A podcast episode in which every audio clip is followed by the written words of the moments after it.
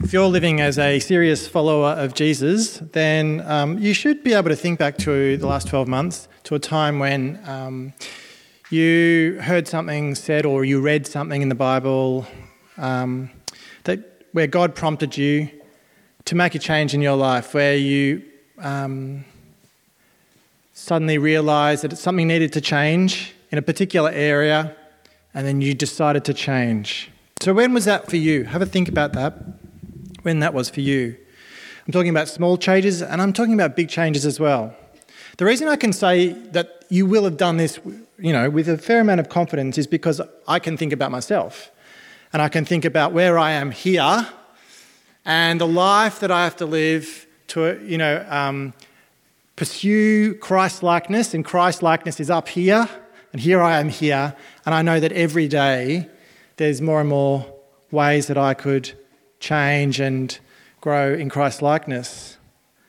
The way I treat people, the way I relate to my friends and family, the way I relate to strangers, the way I use my finances, my work ethic, my fear, my worries.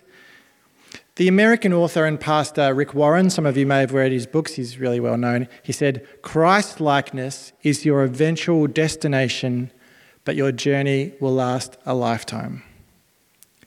There are so many areas you can grow in that require you to make personal sacrifices. In fact, Jesus actually told parables over and over again, didn't he, about the high price of the Christian life, of the kingdom of God, of how precious it is. He said, "The kingdom of heaven is like treasure hidden in a field. When a man found it, he hid it again. And then in his joy he went and sold all he had and bought that field.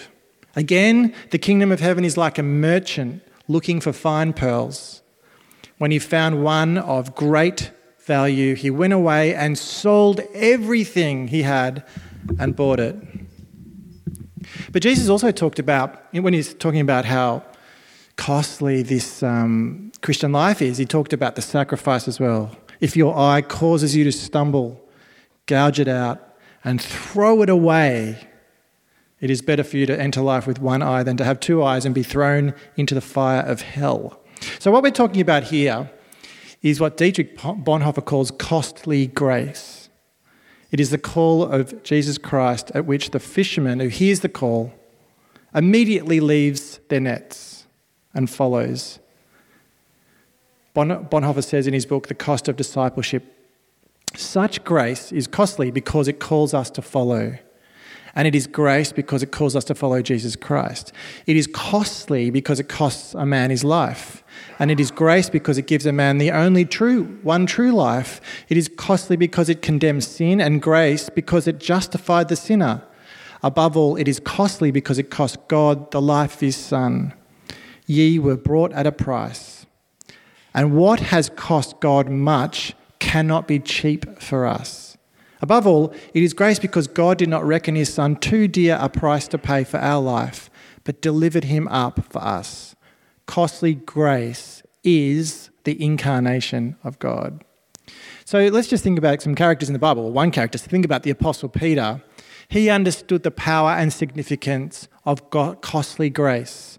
He received two calls from Jesus where Jesus said to him, "Follow me." He said that twice. He said it once by the lake of Gennesareth, and then he also said it a second time by the lake of Gennesareth. The first was at the start of his time with Jesus when he was doing his work and fishing, and Jesus said, "Follow me," and the call caused Peter such a life-changing experience that he let go of his nets and followed Jesus. The second time was when he was with the resurrected Jesus, and again he was doing his old job of fishing again, and Jesus called him to "Follow me." And it is, you know, between these two calls that Peter experiences a lifetime of discipleship. And you know, if we read through all the four Gospels, we get right in the middle of that period. In Mark chapter 8, it is Peter who has this realization the first time, and he says to Jesus, "You are the Christ. You are the Messiah." Peter was arrested by the grace of Jesus Christ, and this grace drove him to live a life fully devoted to Jesus. And he went on to lead the early church. And alongside many of his Christian brothers and sisters, he died upside down on a cross, so tradition says, a martyr's death. And when we read the book of Acts, we see the early church really understanding costly grace and them being fueled by this. So Peter, the Apostle Peter, fueled by responding to the grace of Jesus Christ, preaches the famous sermon at Pentecost when, at the start of when the Holy Spirit comes and 3,000 people become Christians and join the church, which would have been, a nightmare to have 3,000 people suddenly join. Imagine that for us. What would we do? I mean, the office, we'd have to get a new office. And anyway, morning tea roster, we'd have enough people all of a sudden. But straight after this, we read in the book of Acts, this is what the church was like. They devoted themselves to the apostles' teaching and to fellowship, to the breaking of bread and to prayer. Everyone was filled with awe and the many wonders and signs performed by the apostles. All the believers were together and had everything in common. They sold property and possessions to give to anyone who had need. Every day they continued to meet together in the temple courts. They broke bread in their homes and ate together with glad and sincere hearts, praising God and enjoying the favor of all the people. And the Lord added to their number daily those who were being saved. Now, but as we follow in church history, if we go past the kind of end of the Bible and read about church history, we see that costly grace, that real grace-fueled attitude of the church started to kind of leak out. We see that Christianity became the official religion of Rome, and so Rome owned the church and owned grace, and that had consequences. As the Roman Empire owned Christianity, it could do whatever it wanted with it. And so the Roman Church could see that it was starting to become secularized, and it dealt with this issue by trying to kind of reclaim some of that hardcore, costly grace living that happened in the book of Acts. And it had this idea of starting up these little enclaves of Christians who are living this hardcore life out together. We call them monasteries. The monks could do it. Monasticism, it was like a living protest against the secularization of the church. And the Roman Church, unfortunately, used these monasteries to kind of justify all kinds of things. If there's ever a question about the holiness of the church, they could just point to these monasteries and say, but look at how devoted these monks are. And the lay people were never really expected to live like this. There was this kind of double standard that formed. A high standard for the monks and a low standard for everyone else. And the biggest mistake the monastery movement made was that it set itself up as the individual achievement of a select few of Christians. Now, when Martin Luther comes along in the 16th century, and Bonhoeffer, he traces this whole history. It's great in the Cost of Discipleship book. He shows how Martin Luther comes along and is one of these monks who chooses to live in the enclave, the Christian set-apart, extra holy lifestyle in Germany. But then he realises after studying the scriptures that this is not true Christianity. And he had to exit the walls of the monastery and enter the world again.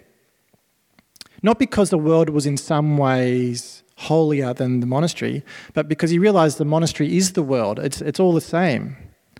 And when he went from the monastery back to the world, he actually found it even harder to live in this kind of costly grace life amongst the people as a Christian disciple. But he knew that this is what God wanted. Before Luther, the way the church understood the authentic Christian life was that it was lived by a few select individuals in the shelter of a monastery. Now he realised that it's the whole of Christendom has to do this. All Christians have to do this. Every person in the whole world who's a Christian has to live with a commitment and the devotion of a monk, but under grace, not under works and achievement.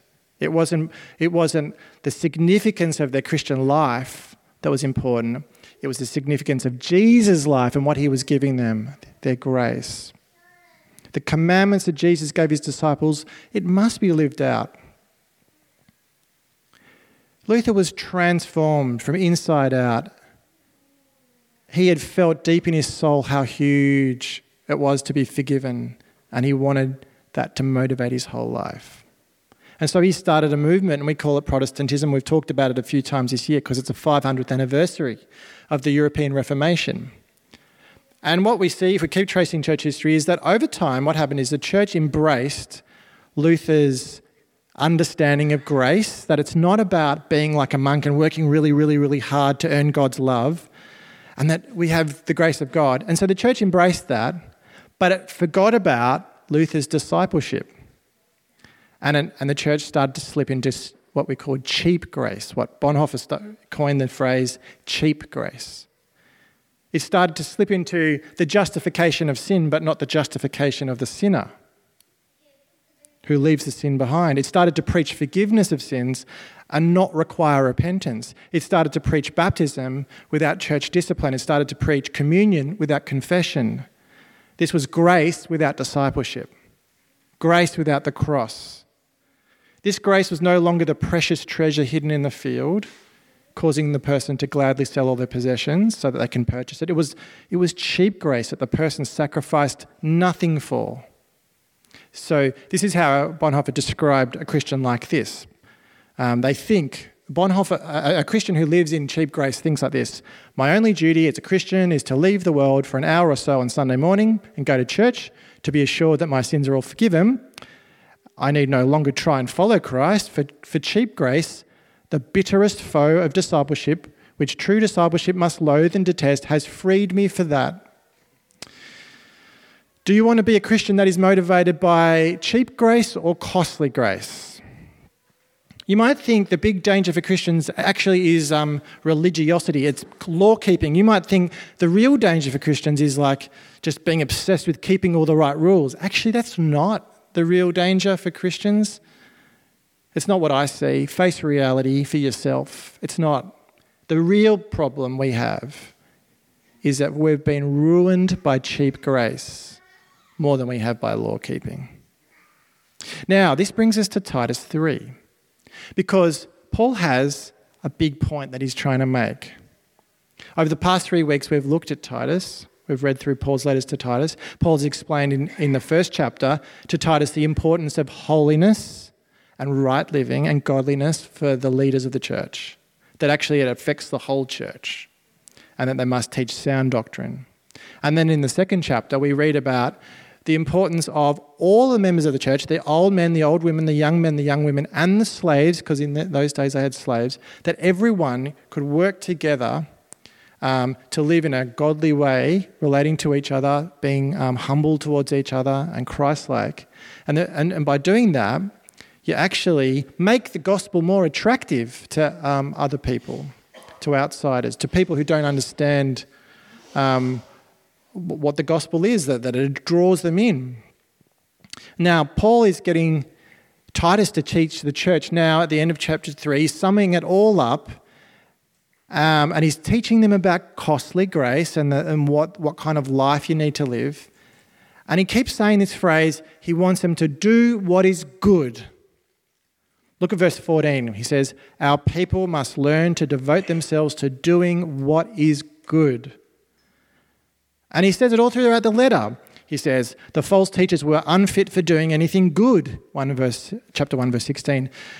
Titus is set an example by doing what is good. Chapter 2, verse 7. Jesus Christ gave himself to purify a people who would be eager to do what is good. Chapter 2, verse 14. The people should obey the authorities and to do whatever is good. Chapter 3, verse 1. Paul wants those who have trusted in God to be careful to devote themselves to doing what is good, chapter 3, verse 8. It says it over and over again. Doing good works, it's more than just dealing with the false teachers in Titus. It's actually about your whole life as a community.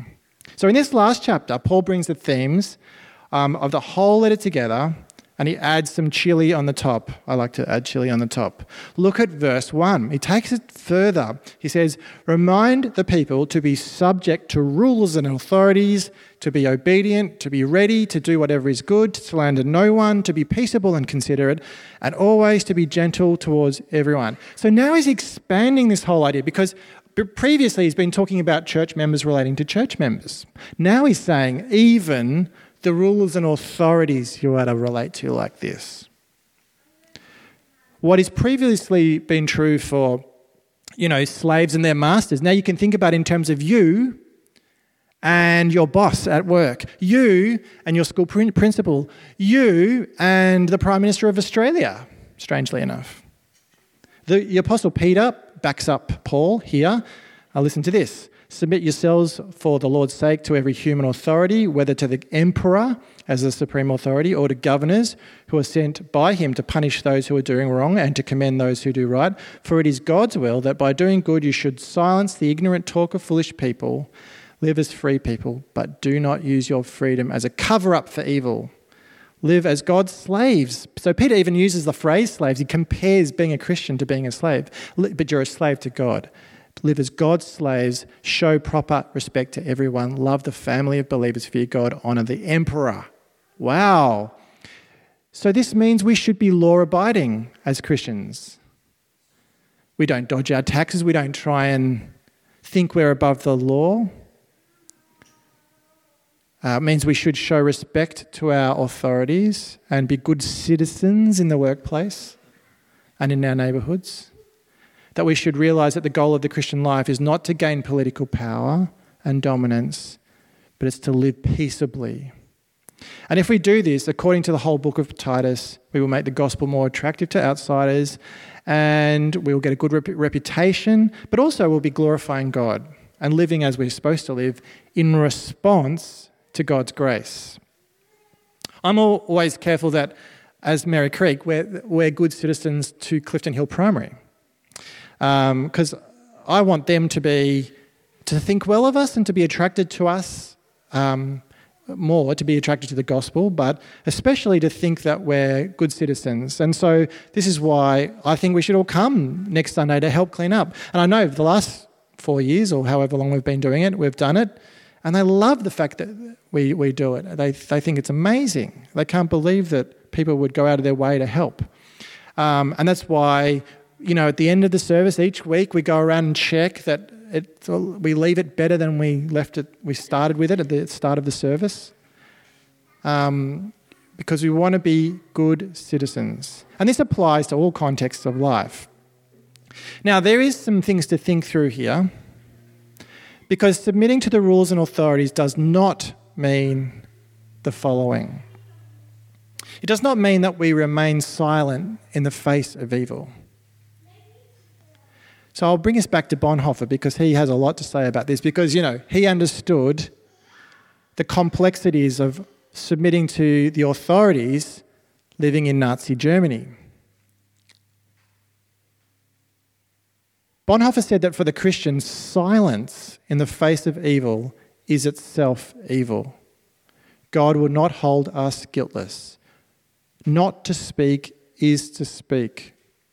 Not to act is to act.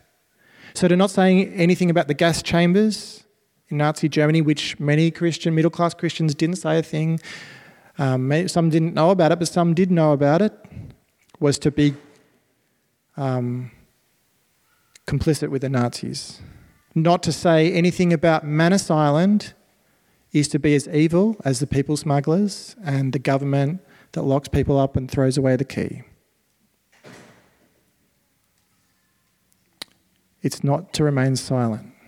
Submitting to rules and authorities means not that we just bandage the wounds of the oppressed and the victims, but that we take on the system that put them in that situation.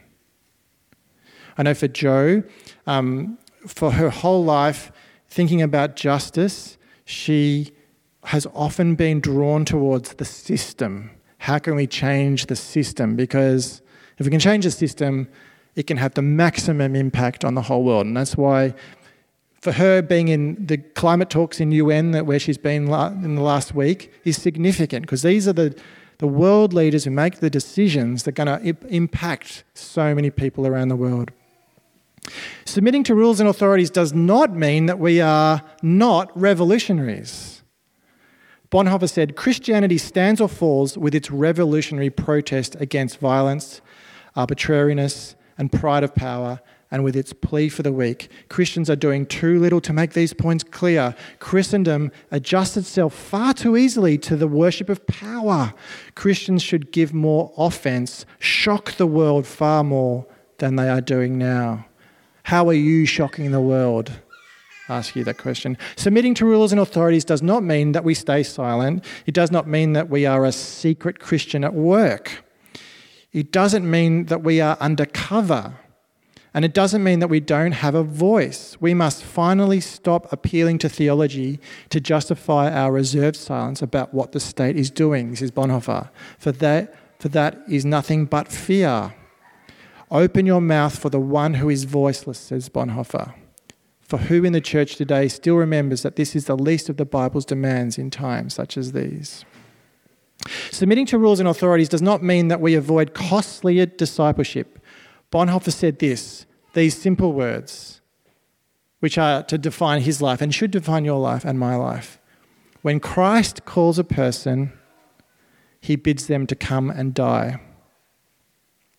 So cheap grace is submitting to rules and authorities and keeping a low profile and ignoring injustice and not standing up for the persecuted and allowing suffering and being complicit with the oppressors. Costly grace is submitting to rulers and authorities and risking your life to stand against the systematic violence in the world and persecution and prophetically and tirelessly standing up for those who are suffering and bringing about kingdom of God change. Cheap grace is a short-term mission trip to a remote Aboriginal community where you see malnourished kids and poverty and the long-term effects of colonisation and domestic violence and disease, followed by no personal response. Costly grace is devoting your life to Aboriginal reconciliation and justice. I could go on showing you the comparison. So why do we live like this? Well, it says it in the passage. Paul explains that it's because of the grace that we received. Look at verse 3-7. Because you might be thinking, why should I be subject to my boss at work, who's not even a Christian, who acts so awfully to so many people and is mean and snappy, and all she cares about is her pay packet. To you, Paul says this, verse 3, at one time we too were foolish, disobedient, deceived and enslaved by all kinds of passions and pleasures. We lived in malice and envy, being hated and hating one another.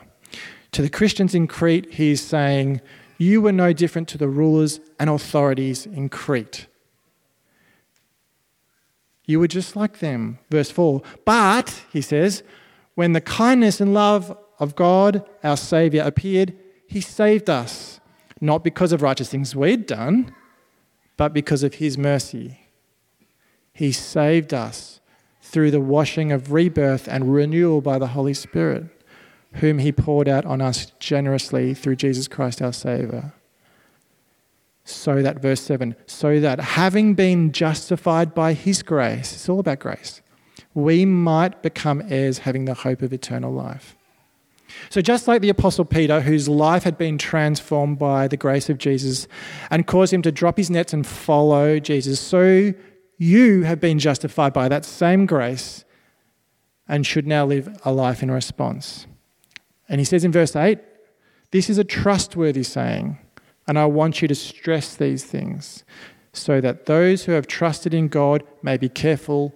Here we go, this is the main point of the passage, to devote themselves to doing what is good. These things are excellent and profitable to everyone. So Paul goes on to wrap up the letter. He returns once more to the issue of the false teachers, making sure they're weeded out of this church. He warns Titus not to get mixed up in their controversial teaching. He gives some final instructions about the people that Paul has sent with the letter. And it's common for Paul to talk like this at the end, sort of bits and pieces at the end of his epistles.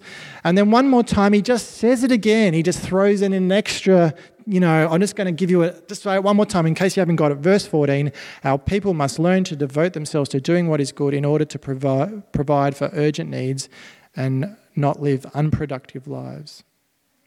So to finish, in light of what Jesus has done for you, in turning your life around, in saving you, in giving you his grace, in accepting you despite your flaws, let me challenge you to devote yourself to doing what is good. Don't be a cheap grace Christian that accepts the forgiveness but puts aside the discipleship. Don't be a cheap grace Christian who comes to church for 1 hour every week or every second week or every third week and then goes home and lives a life of hedonism and sin and selfishness. Don't be a cheap grace Christian that turns a blind eye to injustice and stays silent and complicit with the oppressors. Realize the cost of grace. Devote yourself to doing what is good. Come to Jesus and die. Let's pray, everyone. Lord God, thank you for the book of Titus, that we've been able to look at that over the last 3 weeks and be encouraged by such simple teaching from Paul to Titus, to his co-worker and friend. And son in the gospel.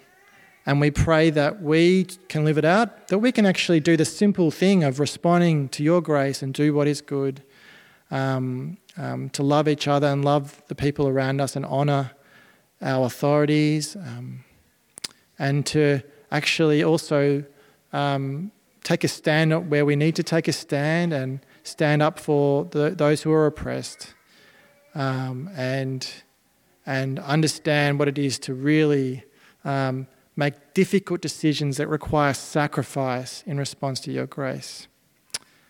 Amen.